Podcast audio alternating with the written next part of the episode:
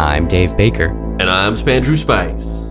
Welcome to Deep Cuts, podcast where we pick a topic and walk you through the ins, the outs, and the nitty gritty so that you can appear like an interesting and idiosyncratic person at your next forced social function. Today's topic is Akira. What is Akira? Well, it's a manga and anime project created by Katsuhiro Otomo. It follows a group of young children in a post apocalyptic cyberpunk future Tokyo as they attempt to fight for their lives against deep state operatives, psychically powered little people, and corrupt bureaucrats. And believe it or not, it also changed the world.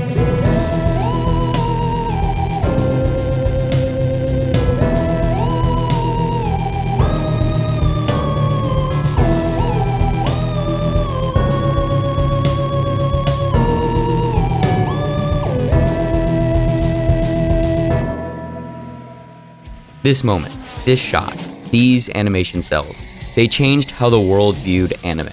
They became so iconic and so beloved, they ostensibly opened up the West to the intricately woven tapestry of Japanese animation. One film kicked down the door and propelled a fledgling cult preoccupation to a cultural mainstay in America.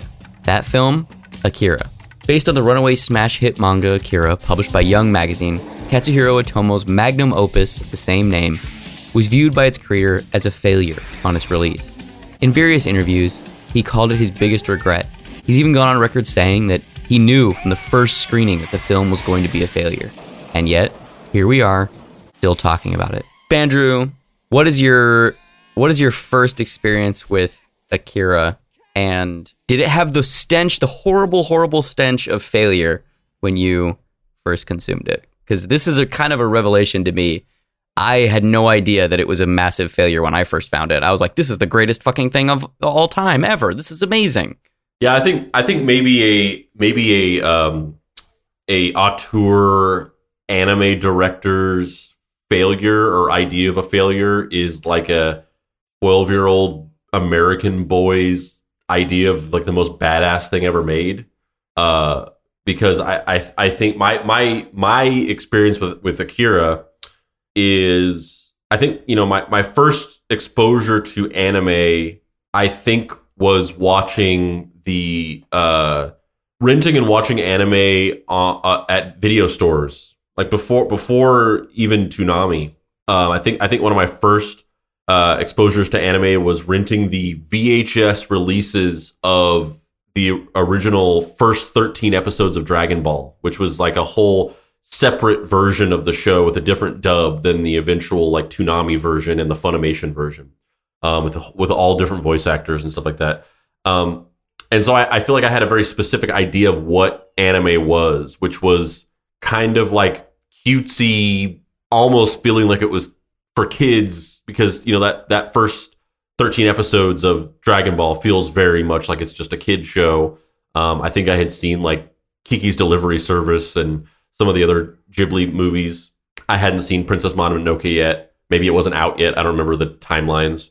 Um, and then I was with I was with a group of kids, and this this kid that was a friend of mine was just describing this one of the the the openings or one of the opening scenes of, of Akira, not the motorcycle fight, but the but the part with the with the kids running away from the guy who's chasing after him, the the the, the little experimented kids um, with the powers. They're running away from a guy, and uh, at some point, um, he just gets like he just gets like Swiss cheesed with a with a machine gun, and just like oh yeah, you're talking spraying. about yeah, you're talking about kind of like the cold open. It's basically like a there's a secret agent character who's like protecting one of the little kids. Yeah, yeah, yes, that's what it is. And then and they're like going through a crowd and there's like a riot happening and then that guy just like you're saying he gets fucking Verhoevened by like a bunch of machine guns. Yeah, and and this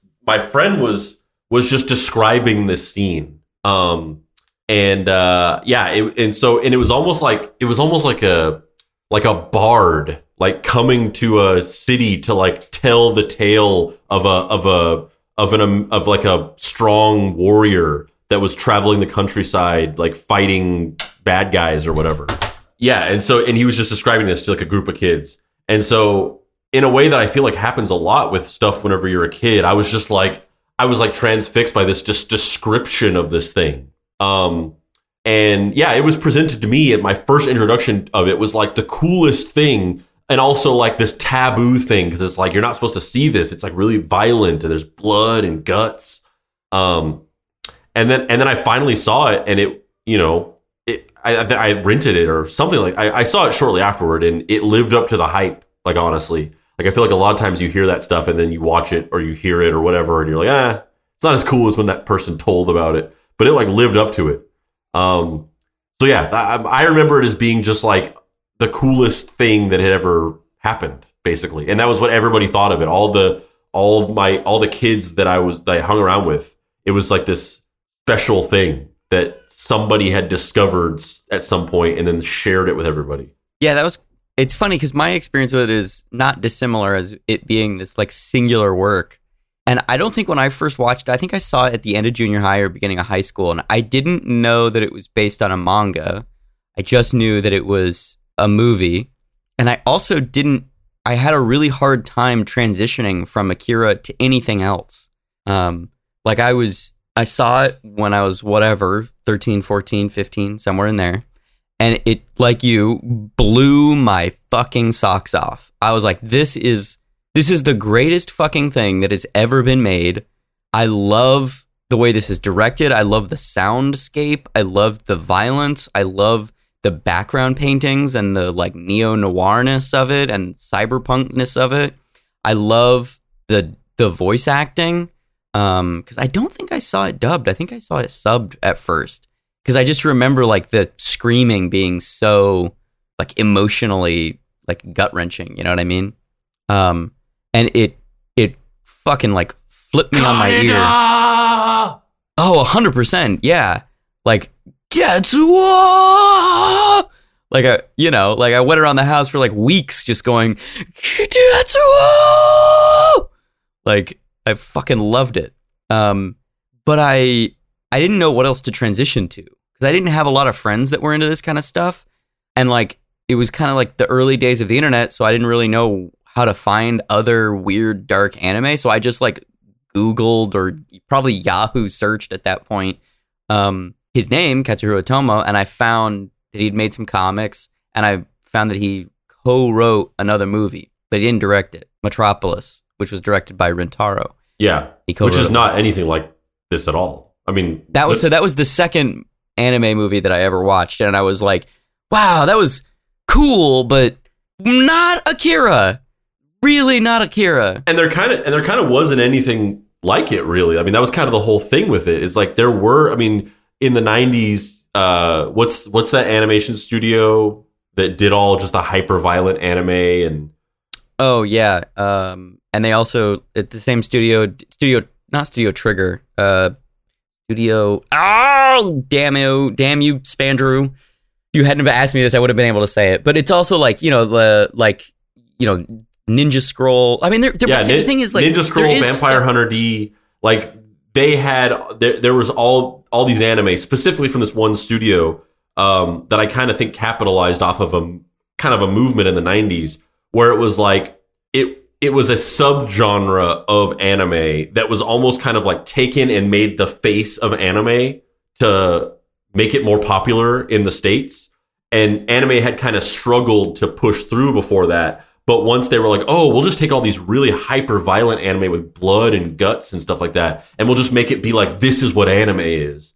And um, there's a lot of good a good uh, uh, uh, uh of good like 90s anime um, like hyper violent um uh, uh whatever whatever the term is OVA OVA there's a, there's a there's a lot of good violent 90s anime OVAs but the thing about Akira was it was that it was almost like a Trojan horse because it was that but unlike most of those other like really gory like hyper violent action anime OVAs that they put out in the 90s just to like do well in the states like it was also like in a um, it was like a it was like a it was like an amazingly beautiful film. So it like stuck with you after that. Whereas the other ones you watch it, you're like that was fucking cool, and then you kind of move on. Whereas like Akira just stays with you forever. Yeah, I mean, part of that is going to be the money poured into it. Part of that is the source material being what it is, and then another part of that is just like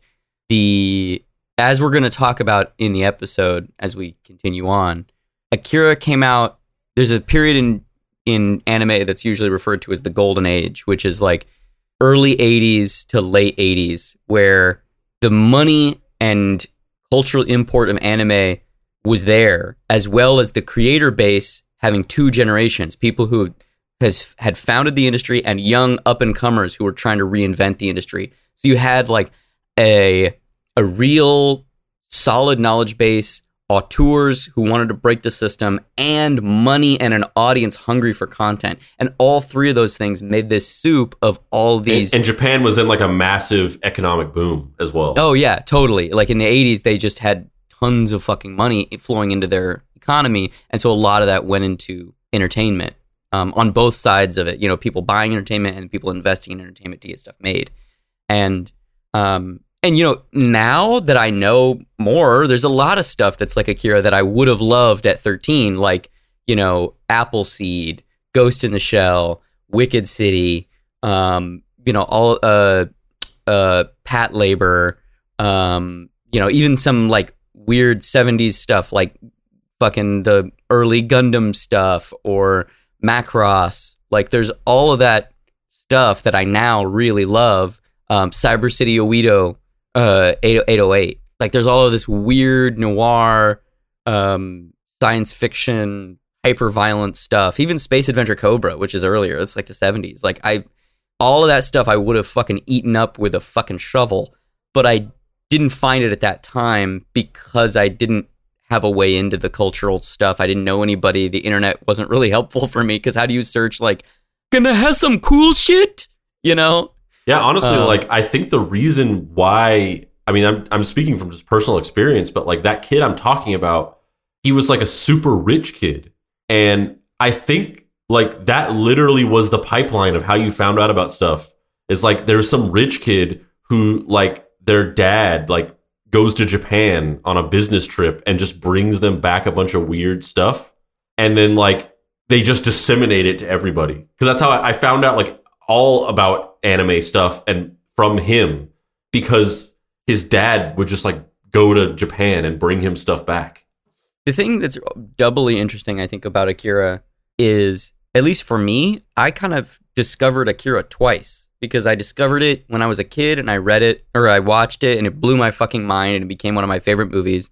And then for whatever reason, I never really tracked down the manga until towards the end of high school, maybe beginning of college. When I read the manga, it like blew my mind again. Like the manga is even better. Like the it's this is I know this is an insane thing to say, but it really is like the movie is fantastic and it's its own thing, but for me the manga is just like the I mean it's on the Mount Rushmore of comics. Like it's fantastic. Yeah, well, as as as like as as much detail as went into the movie and all of the crazy production backstory that went into it, it was still ultimately like a a compromise of a vision where you know it was taking like little bits and pieces of this story arc and kind of cramming them together to try to like fit all this stuff in uh, into what ultimately could never have been anything close to what the manga was unless they did it as a mini series or, or a full anime. But yeah, I had a I had a kind of a similar situation where I didn't read the manga until I worked at Borders, and I just like yeah, I just which was in 2008. I I I read it, so it was like a couple years after high school. Um, that I you know they just free access to read any of the comics or manga that were there on your break. And I think we even had like a checkout system or something like that. But yeah, I, re- I read it then. Running from 1982 to 1990, and later collected into six tankobon volumes, the manga Akira tells the story of a near future Tokyo after a nuclear bomb has destroyed much of the city and jump started World War III. We pick up almost 30 years later and follow a small group of street urchins as they attempt to survive in the cyberpunk dystopian world that has grown from the ashes of this terrible tragedy. Tetsuo and Kaneda guide us through a surreal and Kubrickian world filled with hideous body horror, telekinesis, and shadowy deep state operatives. Previous to Akira, Otomo had published two short running series, Domu and Farewell to Weapons, as well as a few short stories. The former architectural student made a reputation for himself for a highly accurate drawings of buildings, mechanized robots, and lifelike humans. Being influenced by Western films and novels, Otomo's style was an outlier in the manga landscape of the day. However, thanks to the success of Akira's manga, he was able to jumpstart a career directing. Otomo rapidly saw a meteoric rise through the animation and filmmaking industries. I just want to underline that underline that for a minute. Like I think there's something specific about the way that Katsuhiro Otomo draws people, which are they're they're thin, they have somewhat of the trappings of a traditional manga style, but they also have they bear a debt to somebody like Moebius or you know they they have a kind of um, neoclassical, almost kind of like uh, fine art aesthetic to the way that the people are rendered. Like they're not they're not hyper stylized in the way that some people are. Like like the the fucking um, the Trigun guy who I can't think of his name off the top of my head.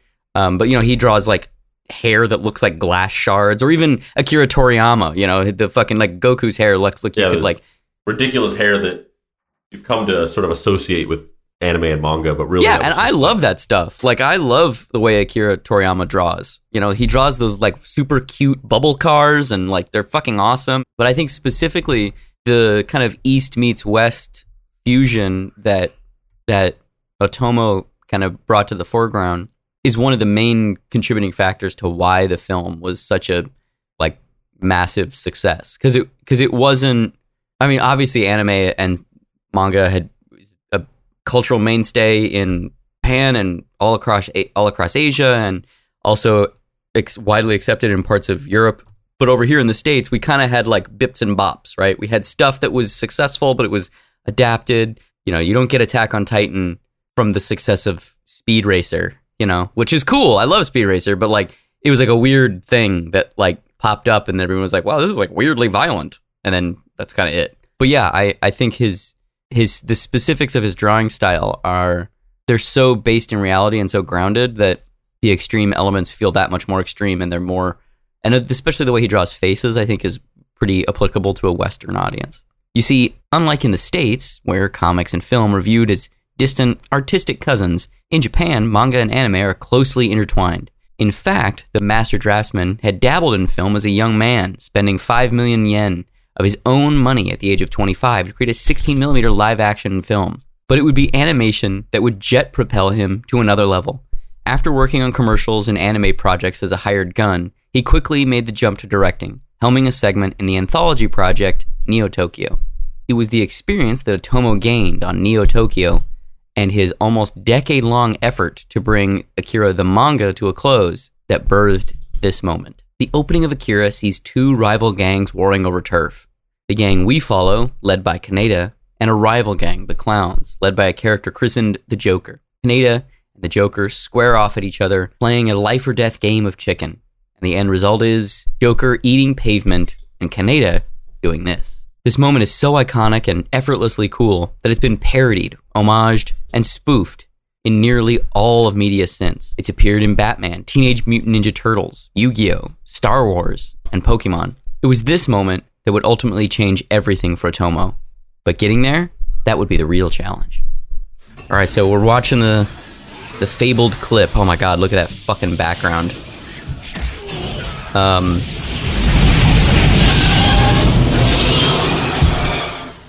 Fuck me, that's so cool. Um one of the many things that makes Akira so awesome is the fidelity that, to reality for certain elements. Oh yeah. That I, I, talked about a lifelong fear of like putting my eye in a microscope from the Phantom movie. That scene where he gets the guy gets knocked off of his bike and then he runs over his arm, um, as he as he rides by. That just also became this thing in my mind where I'm just like, oh god, like I never want to like put my arm down on a street where like a, a motorcycle might ride by and run over me or something like that. I love the way that the actual bike animation is done because all those bikes and those cars are drawn by fucking hand. And that is insane. Like they look like they're based on a CG model. Nope. That shit is fucking drawing. Oh, I love that too. I love the light trails coming out of yeah, the like back the of way the the light trails after out, out of the headlights. Yeah, I mean that's that's what I was talking about before. Like the what is looked at as like a failure by the people who produced this movie, like to just a little kid that's never seen anything like that before. That is just the coolest thing you've you you've ever seen. As Yeah, like I mean, I think the, there's some. the beginning of the movie. Yeah, I mean, I think there's something to be said of like it's unfortunate that we have to ascribe a monetary value to success and failure in the arts. I mean, obviously it's a business too, so I understand why, but just because Akira didn't make enough money in its initial theatrical window doesn't mean that the whole project is null and void. And and I think it I think from Otomo's point of view, the ending of the film and the construction of cherry picking spinal fragments over the course of, you know, the almost decade long story that he was telling in the manga to try and make a story in the film work is like a near impossible task. And I actually don't know that it is. I think he's right. I think on one level, he's right that it is a failure in terms of it's a story that is 99.9% about the vibes and like 2% about like the character arcs and the actual plot construction. And it kind of falls apart at the end. And the ending isn't exactly like kind of what you want, but that's also kind of why it's great.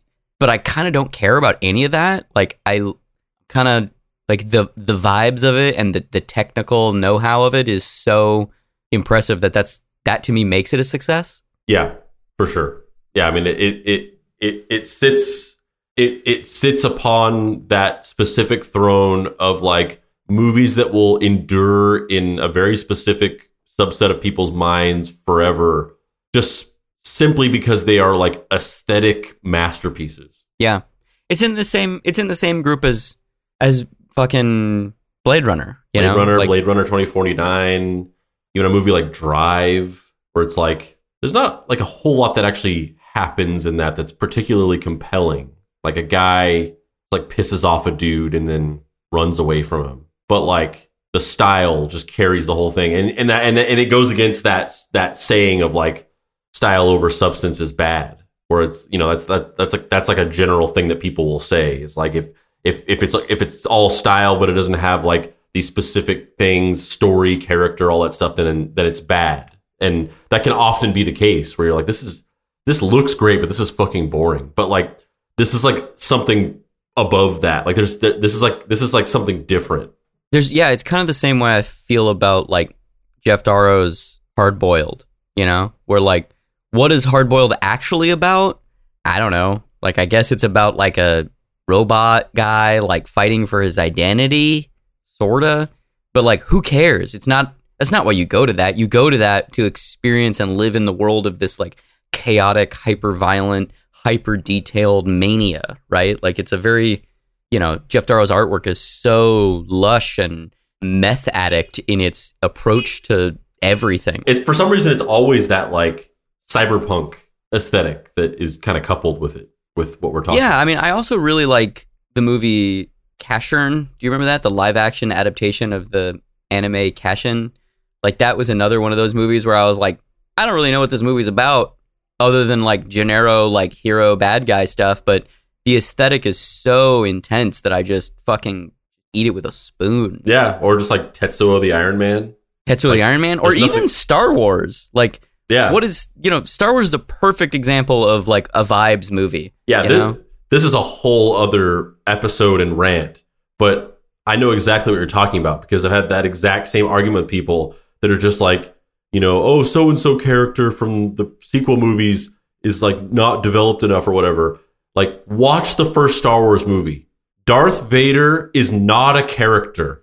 He just shows up a couple times. He gets more developed in the other in the second and third, but like in the first movie, he's just a guy in a suit. Yeah, yeah, and that's and but that's but he's still awesome. Yeah, It's just sure. the aesthetics of the movie rule the movie. You know, like the the idea of lived in future space. You know, with laser swords is like so awesome. That you kind of don't even care that the end of the movie is the main character destroying the space station by shooting a little bullseye. Like it's so stupid. But who cares? Because it sounds and looks and feels fucking awesome. Yeah, and I think that this all kind of just hits on a, a bigger idea, right? Where there's all the, I mean, you have all the save the cat bullshit, all of the like tropes and theory about like how to craft a good plot and like what your first act should be and second act and all this stuff like that. And I think that those rules all work within a specific um, infrastructure, which is like we are generating movies as a business and we need to make X amount of movies every year and we need to guarantee X amount of profit from these films. And within that infrastructure, in order to make the movies good, you need to follow this formula. And these are movies that just prove that that there's something beyond that where it's these these formulas exist to to generate art at scale. But when you're not thinking about that you can have a movie that's like in a way that doesn't make sense to you is amazing and it's a masterpiece even though it doesn't follow any of these rules. And it technically based on all of this theory is missing a lot of things that should make it a good movie. And yet it is a it's great Yeah, like have you seen Phil Tippett's Mad God? I love that movie. Like I love that movie. And I've seen some interesting discourse online of people being like, "Oh, you know, I really wanted more narrative. I really wish that there'd been more kind of dialogue about, you know, like a a narr- uh, I wish there'd been a narrative arc to string the metaphor on, as opposed to it being pure metaphor." And And I'm then like, I don't know, alternative- alternatively all these videos that are dissecting the meaning of things and it's like i don't know if that's there i think that's just you reading Yeah. very, very And, far like, into things Yeah, the like the, the the flip side of that coin is the Kubrick like uh, he was secretly talking about how he faked the moon landing in the shi- the, the Shining. Like, mm, I don't know, man. Um, the shining is another one that's another movie that's like there's not a, not a whole lot going in on in that movie and yet we're still talking about it all these years later yeah, and yet there is like I think there's a difference between like plot and literal movement, and you know, kind of these stanzas visually, right? Like that's that's the thing that's so great about Akira is that the movie feels simultaneously very grounded and hyper operatic, and the juxtap- juxtaposition of the well rendered horrific body horror oh my god you can see every vein in tetsuo's arm you know pulsing and ripping and exploding and turning into these giant weird gross things. And oh my god look at that background painting that's there for 30 you know milliseconds of like this facade of a shining you know black obelisk building with neon lights you know playing all over it and there's double lighting and reflecting on reflecting on reflecting and it's almost like a math equation of how brilliantly it's painted And that's true Um, from the very beginning. Because, like, right in the very beginning, when you're in that bar with Kaneda, right before that sequence happens, that's really your first, other than that first thing where the, the, the kid's being chased with the guy and you're like, what's going on?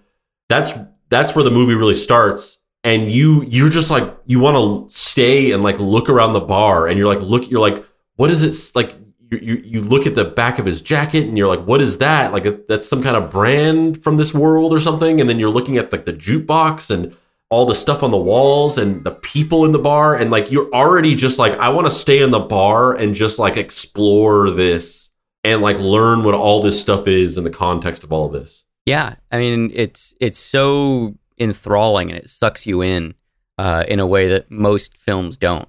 Um, and I think that's why you keep going back to it as a viewer. That's why you keep kind of wanting to live in that world, despite how dreary and depressing it is. Um, and I think that's a testament to the film not being a failure, despite literally being a failure, which is why it's bullshit. It's bullshit the way we do things now. Fucking, you know, everybody's tallying Rotten Tomato scores and you know looking at Metacritic ratings and looking at IMDb ratings, and it's just like, yeah, if a bunch of people think it's fucking a one out of ten, that doesn't mean that somebody else isn't going to think it's a ten out of ten. And quite frankly, I don't agree with most people about stuff anyway. I'm, you know, like I'm, I'm the one that's usually over in the corner being like, I don't know, guys. This comic about a weird dog boy with an erection's kind of the greatest thing ever made. you know, like I don't know. It it just really bums me out that I think it's a very American thing to try and put a binary on if art is good and or bad. Yeah, I mean, to a certain degree, yes, but it's also it's also a world born out of algorithms and the way that we communicate through social media now, where everything is. I mean, I I, I saw it's it's funny because back in like the late two thousands, I saw a TED talk with this dude pre social media, pre like understanding the implications of what he was saying, but he was sort of presenting this idea for a world where basically all of our it was essentially that episode of Black Mirror, but like as if it was a good thing. Where it was he was presenting this idea that like what if we got like achievements like an Xbox achievement for just things we did and like when you did something when you when you accomplished a task you got an achievement. Whenever you like helped an old lady across the street you got an achievement. And like would that you know and that could lead to a better world where everybody's more conscientious and we're less likely to do bad things. And it was almost presented as this like optimistic utopian idea. And obviously it's the opposite of that. It's like a dystopian uh almost like big brother concept where it's like a, you're self policing yourself in this like mass um behavior policing uh like almost like decentralized totalitarian state which is kind of what that that Black Mirror episode is about. But I think that also applies to just the way that we perceive art and media, where everything is just like, what's the score? What's the aggregate? Does this fit into this category? It's only going to be algorithmically served to you if you have the right keywords and all that stuff. Like that, you know, that's just how every that's how we interpret the world now. As the manga came to a close and his directing career was taking off, there was an interest in producing an anime adaptation of Akira. However, the auteur creator was fearful that anyone other than himself directing the project would completely ruin the vision of the story. Thankfully, after much debate and negotiation, Otomo was allowed to direct the project that would become, at the time, the most expensive animated film in Japanese history. The budget for Akira would come in roughly at 1.1 billion yen. The film, surprisingly, only adapted the first one third of the manga and chunks from the final volume. The film centers on a relationship between Tetsuo and Kaneda, two members of a local Tokyo juvenile biker gang. We follow their friendship as it deteriorates along with Tetsuo's body due to an accident where he literally runs into an escaped lab patient, unlocking his burgeoning psychic powers. However, unlike the manga, we stop short of following them as they lead rival armies through a bombed out Neo Tokyo, fighting for control of the freshly destroyed megacity. We don't get to know an intricately interlaced supporting cast, and we don't see how Akira reshapes the face of Japanese society. Why is this? Because the manga and the film were in production simultaneously. So Katsuhiro Otomo and his assistants were making the manga as Katsuhiro Otomo and his army of animators were making the animated film. Also, there's just no way to cram 2,000 pages of a story into an hour and 20 minutes. I mean, that's However- just, that's just fucking insane. Like, there have been several like book series and manga that have been adapted into movies or TV shows or anime simultaneously as the source material is still being developed. Like almost every fucking anime is like that. Like, you know, One Piece, the anime, you know, has been in production since the mid 90s and the manga is still in production. Um, you, you know, Scott Pilgrim versus the World, the movie was being shot before the last volume of it was put out. Famously, Game of Thrones, the last book in that series, still has not ever been written and probably won't ever be written. Um, but the fact that he was develop he was developing the manga simultaneously as he was directing the movie is insane. Yeah, and I'm not even talking about from a workload perspective, but just like the idea of like juggle like developing like actively developing the narrative of the books as he was like crystallizing it into a film and, and like just the the feedback loop of that and how difficult that must have been for him to make decisions is it's just un it's unfathomable. Structural flaws aside, the film was boundary pushing on multiple fronts. Surprisingly, most anime at the time was animated first and then actors would try and match the lip movements. However, Otomo insisted that the dialogue should be recorded first, with the actors watching beatboard animatics to understand the context of their performances. This allowed for the animation process to take advantages of the nuances and the performances and increase the quality of production.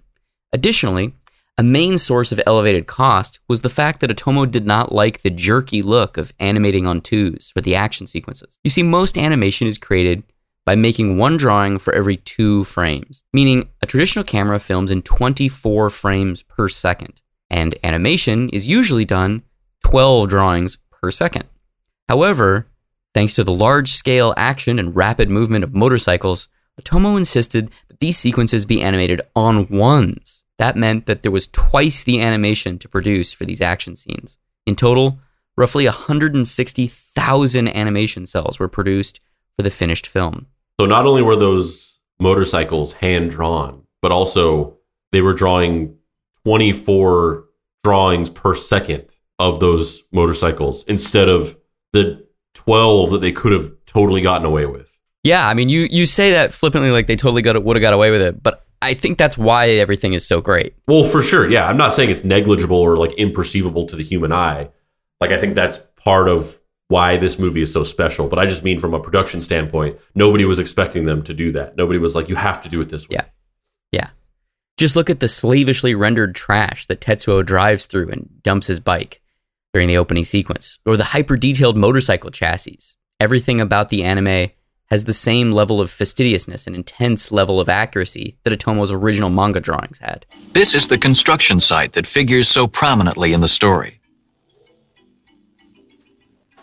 Each of these dots represents a lighted office window at night. Here they are painting the windows in the building, each one carefully done, as was the lettering.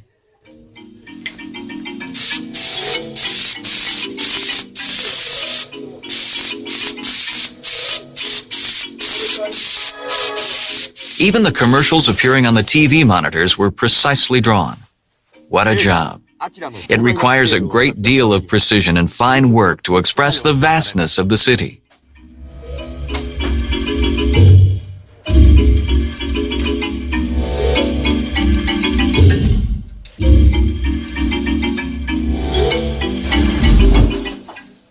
Now you can just throw that shit in Procreate and, and go, Siri, window job.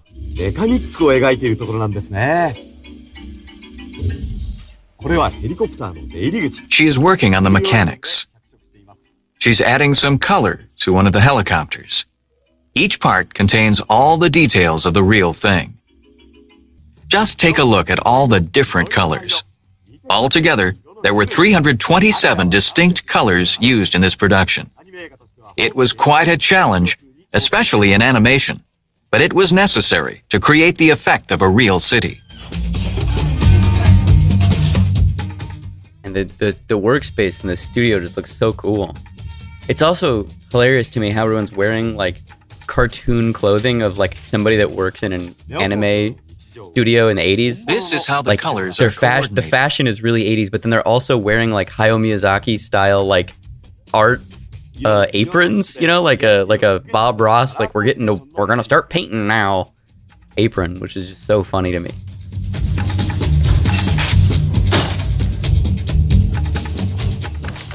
My God, the subtle difference between those two frames. Product. Doesn't it look real? Here is where the. I mean, I wouldn't, I wouldn't say it looked real, but that's kind of a weird. It is Asahi Productions in Tokyo. The highest photographic techniques were used in transferring the drawings to film. December 6, 1982. The bi-weekly edition of Japan's immensely popular comics anthology, Young Magazine. It was here that the Akira phenomenon was born. Akira, the teenager, awakened to his hidden powers powers that he could not control, powers that swept the megalopolis of Tokyo and the world in the maelstrom of World War III. Our stage is Neo Tokyo, the super techno city of 2019, 30 years after the Holocaust. a ravaged city, and one totally unaware of the cause of its misery.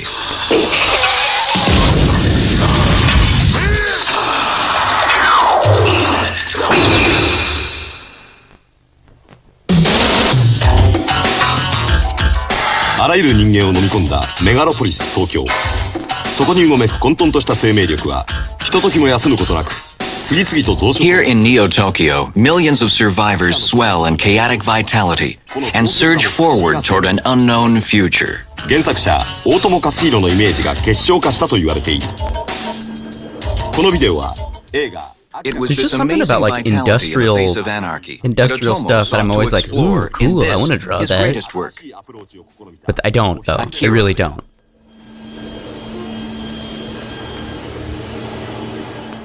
In the next hour, we will interview Otomo and his associates to see how this adaptation was brought to the screen. First, let's get the author's view of the production. It was never my intention to make Akira into a motion picture. It was originally created as a comic strip for Young magazine. But when I was asked to develop my story for the screen, I became very intrigued. I'd always liked animation, and I'd even gotten together before with some friends to create shorter animated films with other characters. So why not try it with Akira? The difference between comics and animation. Well, most obviously, at first, the characters' mouths start moving, and then they start acting. It's just a given with animation that something's got to move. So, when I began working on adapting Akira into an animated film, I thought, just let the characters go. Let them act by themselves. It was in this direction that I first started to develop the concept of Akira as a film. About Neo Tokyo, it is extremely difficult to express the depth of such a vast city.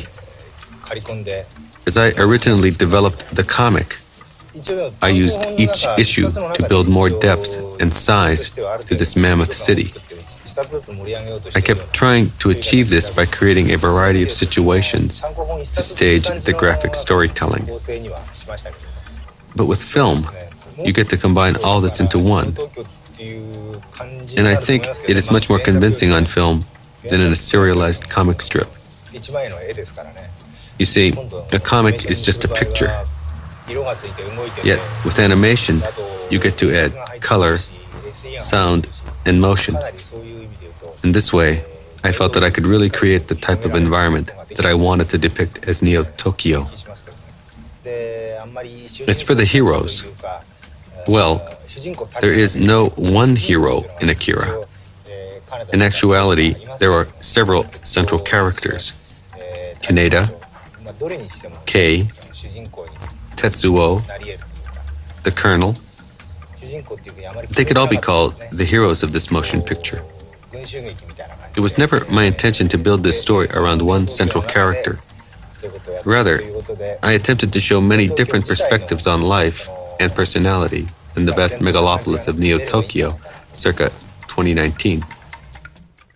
For clarity, a normal anime director would not have been given the freedom to animate on ones and implore expensive solutions. However, the momentum that Otomo had going into the production of Akira was almost unprecedented. The book was a critical darling and a massive commercial success for Young Magazine and its publisher Kodansha. The typical business model for anime in Japan is that you have a magazine that serializes a lot of manga stories, and then you just hope one of them reaches breakthrough popularity. Then, if that happens, you merchandise the shit out of it and make an anime adaptation and cash in. While it might seem like a risky decision to have a creative genius who is obviously very precious about his creation at the helm, powers that be felt this was the only option. Simultaneous to producing the film, Otomo was also attempting to end his long running manga. It would take a full two years past the release of the film, but he would eventually do it. He went on record multiple times about his struggles with how to bring the story to a close. However, after talking to famed auteur director and comic book creator Alejandro Jodorowsky, he came up with a very surreal, bizarre, and yet ultimately satisfying ending for the manga. However, the topping of endings would not leave Otomo's life for long. When Akira was finally released in Japan theatrically on July 16, 1988, it would only earn 750 million yen. This was perceived as a failure on the grandest scale. Was it actually a career ending bomb? No. However, Otomo was seen as the chosen one, the true inheritor to the crown of Osamu Tezuka, the next generation of mangaka turned filmmaker who would redefine what popular culture meant. And this film, having failed to live up to that promise, was the ultimate defeat. Many pointed to the ending of the film as the reason why it underperformed. This failure haunted Otomo for years afterward.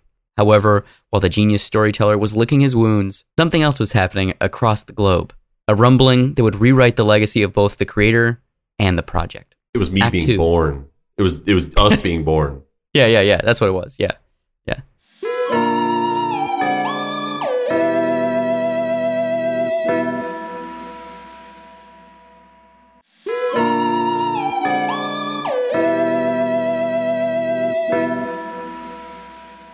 Act 2. And things were never the same. Anime had made its way to the United States in the late 1960s and early 1970s, with early translation efforts around properties like Speed Racer and Battle of the Planets, taking on moderate levels of success. However, by the 1980s, VHS dupe trading services and mail away VHS companies had started to spring up across the country. Americans were becoming more and more interested in Japanese animation with every passing year. By the time we hit 1988, there was a stalwart base of people in the States that were really into anime. However, there needed to be a mainstreaming of the interest in order to get the American movie business to sit up and actually pay attention. In May of 1991, Streamline Video put out Akira, dubbed in the United States. This release was so successful for the indie company that Orion Home Video, a major player at the time, stepped in to re release the film in September of 1993. By the end of that year, Akira had sold 60,000 units in England, 100,000 across Europe, and another 100,000 in America. It was a bona fide hit, and with people who previously had no exposure to anime. A similar thing was happening in Japan as well. Despite being DOA during its initial theatrical run, the film was taking on a rabid cult following and even talked about as the greatest animated film of all time. Otomo's legacy was rapidly being rewritten year by year. This success led directly to the creation of Manga Entertainment, a subsidiary of Island Records. Manga Entertainment's whole reason for existing was to supply a newly ravenous fan base. Alongside Akira, they put out Appleseed, Battle Angel Alita, Ghost in the Shell, and countless others. Before you know it, Pokemon is on weekday afternoons, joined by Dragon Ball Z, Digimon, and Sailor Moon. Manga and anime are a tangible and potent part of American life with a ravenous fan base and billions of dollars in merchandise generated every year. We love Attack on Titan and My Hero Academia in the same way that we love domestic projects like Spider Man and Star Wars. They are a structural part of our culture, and it only goes back to one moment, one hyper specifically cool, intangibly strange piece of media. A story about two friends, psychic warfare, and a military industrial complex in a post apocalyptic future that seemed simultaneously very far away and hauntingly close. I think it's pretty apparent that we both really like Akira. Um, and I also I just want to underline how how aberrant it is that somebody just gets handed the keys to the kingdom like Otomo did. Um, and I think that in and of itself is almost a bigger commercial for the book. You know what I mean? Like I think if there was another person directing the anime, it would have been great. It would have been cool, but it would have been different, and it wouldn't have been almost, for lack of a better term, like the Stan Leification of Akira, because it is so like the versions of it that exist are made with the guiding hand of Katsuhiro Otomo. Um, and this is why I don't need a fucking live action American Akira. Like I just don't need it. You don't need a live action Akira starring Keanu Reeves, directed by uh who was it going to be for a while there? The Hughes brothers at one point, then it was like Taika Waititi recently. and and Jordan Peele got offered it maybe, Yeah, Jordan- and like Jordan yeah, I just Peele. don't need any. I don't need a Christopher Nolan. Was it that was Leonardo that- DiCaprio. Yeah, Le- Christopher Nolan and Leonardo DiCaprio one. That was the one from like a while back. That was the one that they were talking about for a while. Yeah, I just like, don't need back in like 20, 2010. Yeah, just don't. I do not need that at all.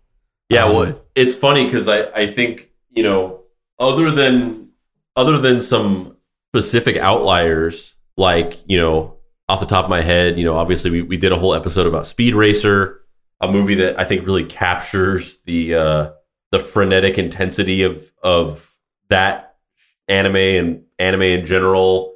Um, there's also uh, this Takashi Miike movie called Yatterman, which is a, a, a live action adaptation of a of an anime called Yatterman that I think also similarly like achieves like actually translating the just the frenetic intensity of anime into live action. But I, I think other than a few specific examples, you know, that's just not a it's not an easy thing to translate animation in general to live action, let alone the specific aesthetic and mechanics of anime.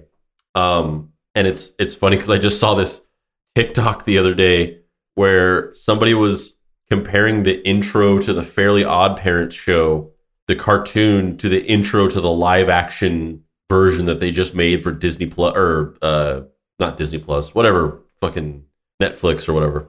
Um, There's a live action Fairly Odd Parents show? Yeah. Oh my god. This is what? Yeah. Really? Yeah. It's like it's like it's like Fairly Odd Parents, Fairly Odder or something like that. And it's like Timmy Turner is an adult and he like gives the fairy godparents to two new kids. Is this real? Yeah. Drake Bell is in this? Is he? No, Maybe that, this that can't was a, be real. This can't No, be that real. was that was a a, Fairly Odd Parent. Oh, that was in 2011? that was like yeah, that was like a made for TV movie where I think Drake Bell played Timmy Turner. There's a show now. Fairly Odder. Yeah, they wouldn't Wow. let, oh, but the but the but the Fairly Odd Parents are still animated, so they're it's like a Yeah. Roger Rabbit thing. Yeah, and they look this. They look the same. Like they're they're they're animated. They they look the same as they did in the show. It's weird. Wow. What the fuck? This is so weird. It's a Paramount Plus original. Wow. I've I'd literally not even heard that this show existed, and my mind is kind of blown. I only heard about it from people kind of making fun of it on TikTok. Uh, because so somebody was comparing the intros to the two shows, and they were talking about the specific part where the in the intro where it's like you know obtuse rubber goose something something guava juice giant snake birthday cake blah blah blah blah blah. And so it's like it's basically like showing all the different wishes that he's that he can wish for. And in the intro it's like showing like you know he's those things are appearing in front of him and he uh, Vicky turns into a giant snake and all this stuff. And it's like this you know it's just basically like conveying the imaginative concept of what the show is. And then in the uh in the live action version that part of the intro song um when it gets to that part of just naming off wishes that they can that they're making um they they're just standing there. And then like it does like a a jump cut to them sitting in chairs. And then the things that they're naming off are just like really normal things and they're just kind of appearing in their hands like you know apple pie something like just normal stuff and it's just appearing in their hands. And they were using that as an example of how like animation just can't translate to live action very well because it's like yeah you can't like when it comes to animation like the sky's the limit of whatever you, you want to imagine for for timmy turner to wish for and then you can show it actually happening. Whereas in a live action show it's like you can't do that. You're you're you, you're you're sort of uh you're ham you're you're uh you're confined to whatever like things that they found that the PA found at Party City like an hour ago or whatever. That was what, that Especially was with what, a fucking like Nickelodeon live action show where it's like, all right, guys, we're we've got a we've got a, a pinata, uh, some party hats, and uh, red silly cups. Let's do this. yeah. And so is it, it's that, and it also kind of reminds me of the discourse about like adapting video games into movies, where people are just like, yeah, like The Last of Us, like that's perfect for a movie. Like it has such a great story, and it's like, yeah, I mean, it has a it has a great story for an interactive video game. And I think that's a, a lot of times with these when they try to adapt a, a video game into a movie, the thing that they realize is that in the translation, it's like, oh yeah, like it had a great story for a video game where you're interacting with the world, but like as a movie, this is just kind of like the road. Like it's it it it it, it has a very specific uniqueness in its medium, and uh, that that those two things kind of just make me think about this and how like no matter what they would do with a live action Akira movie, like it would just not be. It, you just it just wouldn't translate. Like they wouldn't be able to translate the visuals or what happens in the movie. It would just no matter what, it would be disappointing. And also, they just wouldn't be able to like translate what made that that movie as special as it was. Because like even little things like that production technique that they use 24 frames a second to animate, like movies are already 24 frames a second. So like you can't even recreate the magic of that. So yeah, it's like no matter who made an Akira movie, even if they actually cast like real actual Japanese people in the movie instead of Leonardo DiCaprio, like no matter what, it's just it's not going to be good. Like you know, I it's not going to don't- be good. I don't need. I just don't need it. Like it exists. That being said, I am interested in the fact that they're purportedly working on a a full anime adaptation of the series with Otomo overseeing it all. Like that's interesting to me because it's a new thing that hasn't been done. They haven't adapted the whole story. We've seen what happens when you try and cram 2000 pages into 2 hours. It doesn't really work. But as a TV show with specifically Otomo overseeing it all, I don't know. Maybe that could be cool. Frankly, I still don't really need it, but if Otomo is the one being like, "Oh no, this is going to be cool," then I'll I'll I'll be I'm along for the ride. Like, all right, we're doing an anime. I'm overseeing it. It's going to be a faithful adaptation of the manga. Every piece of the story, nothing's getting left out. But Kaneda is going to be an animated Leonardo DiCaprio. That's the thing that's always been so weird to me is that they're going to do characters in Neo Tokyo named Kaneda Tetsuo, and it's always white dudes that they're talking about have, have being the main character, and I'm like, I don't know, man. And I, I know a bunch of the things have been like it's been transposed into Neo New York, and I'm like, really? Yeah, well, I think I mean I think that there was a place there was there was a place for that kind of like uh um uh localization at a time. Like there was a you know because you know a lot of a lot of they, they they've done done a lot like the Ring movies. Ringu was was made into a, a series of American films where it was like set in America and featured American mostly white people. Um, but that was back in a time whenever we didn't get Ringu in the United States, and there was much more of a barrier of like media and pop culture. But now it's like we're we're a, global society, so there's I really don't see a need to like make a white person version of anything anymore. Yeah, totally.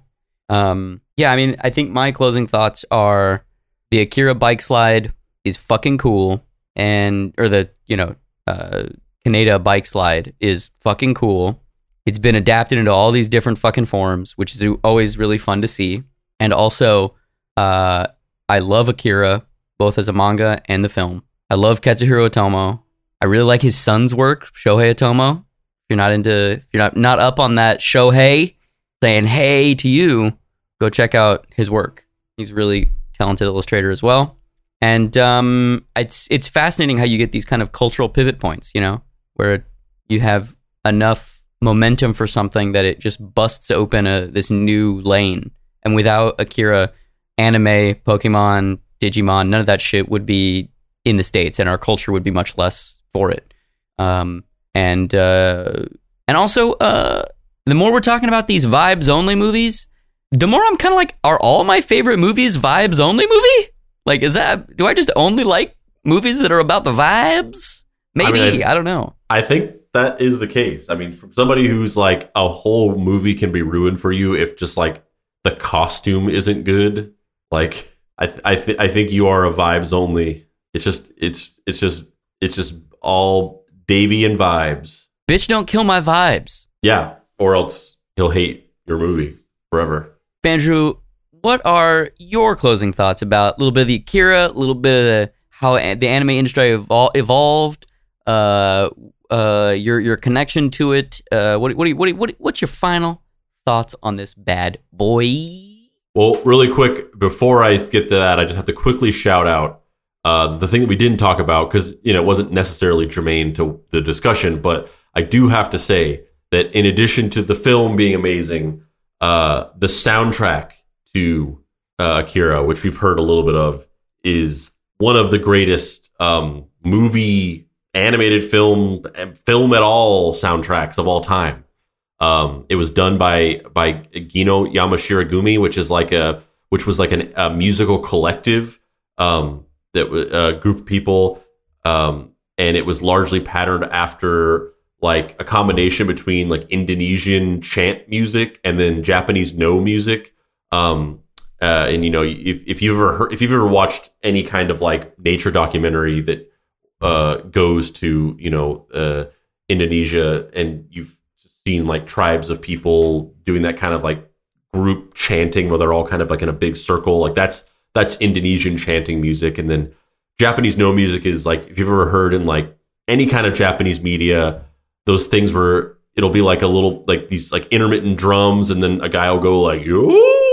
Like that's Noh music, and it so they basically took those two styles and combined them, um, which is like a really interesting choice, right? Because like you would think like oh like yeah Akira, it's gonna have like some like synth wave type like you know pulsing synthesizer sci-fi music, but they decided to go completely almost stylistically in the opposite direction with the music um, to like just breathtaking effect. Um, so I had to shout out the soundtrack because it's one of my favorite movie soundtracks of all time. Um, but yeah, I, I, you know just in, in the closing thoughts, um, I yeah I fully agree. I think it's absolutely insane uh, the the sequence of events that led to where we are now, where you know even even whenever we were a little younger, like whenever we were in high school and a little bit of out of high school, like when I was working at Borders and whenever you were working at Borders, you know, there'd be like huge groups of weebs that would come in and buy like literal stacks of manga volumes. Like these kids would come in and they would literally come in and buy like 20 manga volumes a week. Um, just the just the critical mass of consumption. And now we're at the place we are now where manga and anime are almost like a dominant pop cultural form in the United States. Um, and all of that came from, like I said, almost this Trojan horse gambit, where they were like, "Oh, this this movie looks really good. It's it's got like great production values, and there are several key moments in the film where there's just some really gross, gory shit. So let's just cut together a trailer with like rock music of just showing like people's faces exploding and we'll like sell some v- some, some videotapes off of this and from that like taking a just like beautiful work of art and repackaging it as a sales tool to make money almost kind of in a clickbait way because that's really not what akira is that one singular sort of business decision completely reshaped the popularity and the uh, influence of uh, Japanese manga and anime in the United States. Um, and that's just that's crazy. That's just it's just a mind blowing ripple effect in the history of our pop cultural world that it's kind of hard to wrap your mind around. Like that one movie and that one decision kind of led to where we are today. Um, and uh, I'm glad it did. That was a weird dismount. that was a weird dismount. It was like all well, these grandiose, gravitas filled statements. I didn't want to end on just, just like, like and uh, it's cool. I didn't want to end on just like it was fucking crazy, man. Like I didn't I didn't want to end it on like a nebulous like shit's wild. So I wanted to think of some better way to end it. Maybe I didn't. Well, I respect it. Uh, I respect a clumsy dismount. And on that note, I'm Dave Baker. This has been Deep Cuts. If you'd like to find me on the internet, you can do so at heydavebaker.com, where you can pre order my book, Halloween Boy. This is the last week that it's going to be up on the site, and then I'm going to put the order in at the printer. So if you are into weird shit like Akira, probably buy Halloween Boy. They're not really that related, but I'm choosing to say that they are. Spandrew. Also, Halloween Boy is like an action adventure comic about a weirdo, spooky Doc Savage style adventurer in an uh, in a bizarre bizarre future. Spandrew, where can people find you on the internet? You can't. You can find me riding my giant motorcycle down the streets of Neo Purgatory Seven, and I see Dave across the road, and I scream, "Dave!" And he screams, "Spandrew!" And then, uh, which one of us is Tetsuo and which one is Kaneda? That's the real question. Uh, yeah, I mean, I think I think you're Tetsuo. I'll take it. I'll fucking take it, baby. You're, you're definitely gonna like bulge to like a giant like blob monster and like crush Freddy in your skin folds one day. Um, and you can't find me on social media because I don't use social media. But if you want to uh, pre-order Dave's book, Halloween Boy, once again, go to heydavebaker.com. Uh, if you want to know more about the book, you can hear me as a paid shill talking about it and giving it compliments on last episode after Dave uh, handsomely compensated me. Um, and you can also find us on Facebook by searching Deep Cuts Podcast. You can join our Facebook group, Deep Cuts Podcast Facebook group. You can join our uh, Discord server, bit.ly.com slash Deep Cuts Discord. You can follow us on Instagram at Deep Cuts Pod. You can uh, follow us on TikTok at Mystery Treehouse. And uh, if you if you haven't if you haven't uh, dropped your your final uh, rent money on Dave's book, there's also a couple of the Simple Code tape comics left over. It's a uh, it's a hi-fi cassette tape with the full um, nine track uh, Napster musical from the Napster episode that was the season finale of season one of Deep Cuts. And in the tape, there's also a five page full color comic that was written by Papa Pricey and drawn by Brandon Nebbit with cover colors by Shannon Willett. Uh, there's still a couple copies of that left. Probably won't print any more after that unless there's some kind of spike in demand. But otherwise, they're probably going to be the last ones we make. So if you still want one of those, pick them up. And if you are waiting on one, uh, I'm making my way downtown, walking fast, faces past as I'm homebound. I'll be I'll be back I'll be back in LA soon, and I'll ship those off to you guys.